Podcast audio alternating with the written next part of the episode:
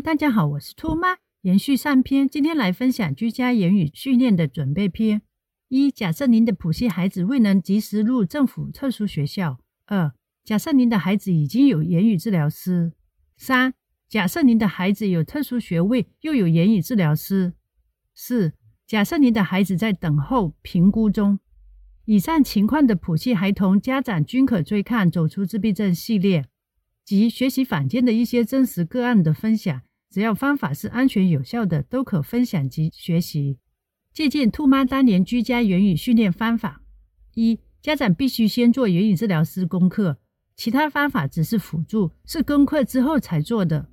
二、家长需要在家帮助孩童大量做咀嚼肌的训练，以确保符合他当下的发展或者接近当下言语能力的发展。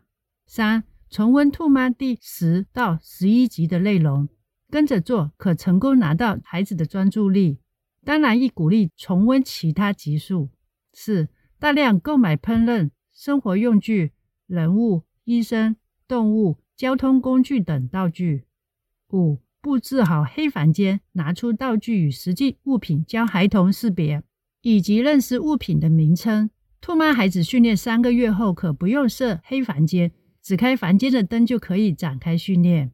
具体操作图片如下：您尽可能把食物与裁剪卡片相类似，这样孩童能更快掌握。您只要在黑房间进行三个月的言语输送训练，不要介意当下孩童能否吸收多少。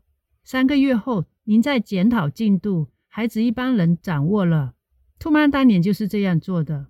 如何检讨孩童在没有言语能力的情况下会明白家长输送的物品名称呢？例子一：首先，家长把两到四种物品及卡片拿出来放在台面上，面对孩童要求把衣架拿给妈妈，孩童做到记奖赏。例子二：把捡到的卡片给妈妈，孩童做到记奖赏。如是大量操练，必定成功。若资讯对您及孩童有帮助的话，敬请订阅、按赞、分享出去，让更多有需要的家长尽快看到资讯，为孩童言语训练做好准备。感谢您的时间，下集见。